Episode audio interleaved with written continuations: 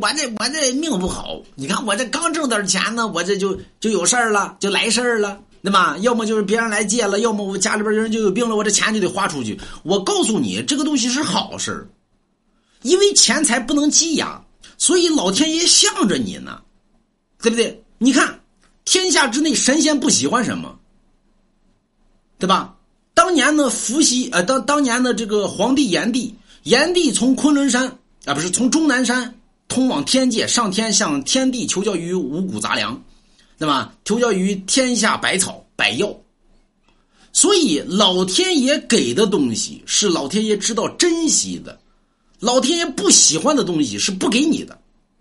你看，老天爷喜欢什么呢？五谷、百草、百药，天下万物皆可入药。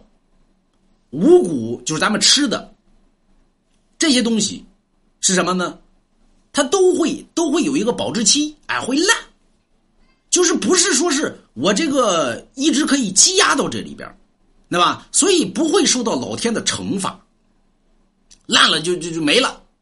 但是你看那金子银子，对吧？苍天不喜欢，不喜欢金银东西，点石可以成金，不要。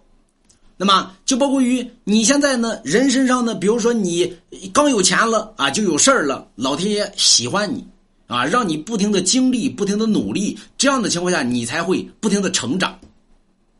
如果说给你的钱呢，这钱花不出去，你光往里边挣，我告诉你，这种人老天爷最不喜欢。为什么？死了之后你会下十八层地狱？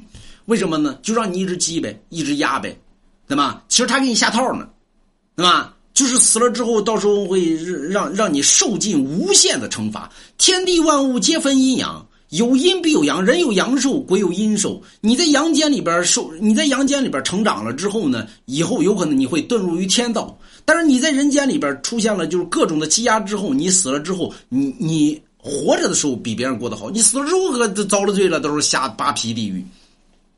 所以不要认为你在于现实生活中遇到的困难、遇到的灾祸是不好的，有可能是好事。塞翁失马，焉知非福。好事不代表是好事，坏事不代表是坏事，所以你看，老天爷喜欢什么样的东西？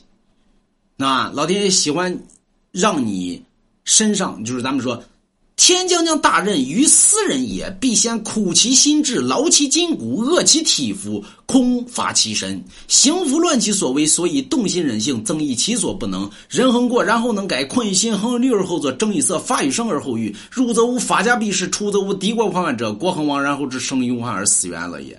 你一生之内刚挣着钱了，知道突然之间有事了，对吧？或者说你突然之间那什么了，就出现了什么呢？哎，老天爷喜欢你，有可能老天爷考验你了。天将降大任于你身上，你身上老积攒，老积攒，你的能耐再大也不行。老天爷不喜欢你这样的，对吧？你到时候遭罪遭难的时候，那完犊子。到时候你别找龙王啊，龙王我买你字儿来不及啦，就是，所以要提前买，就是，那么，所以遇灾遇难是好事，有助你成长。人只有在失败中才能成长，人不失败永远不能成长。所以中国有句话叫什么呢？失败乃成功他妈！哎。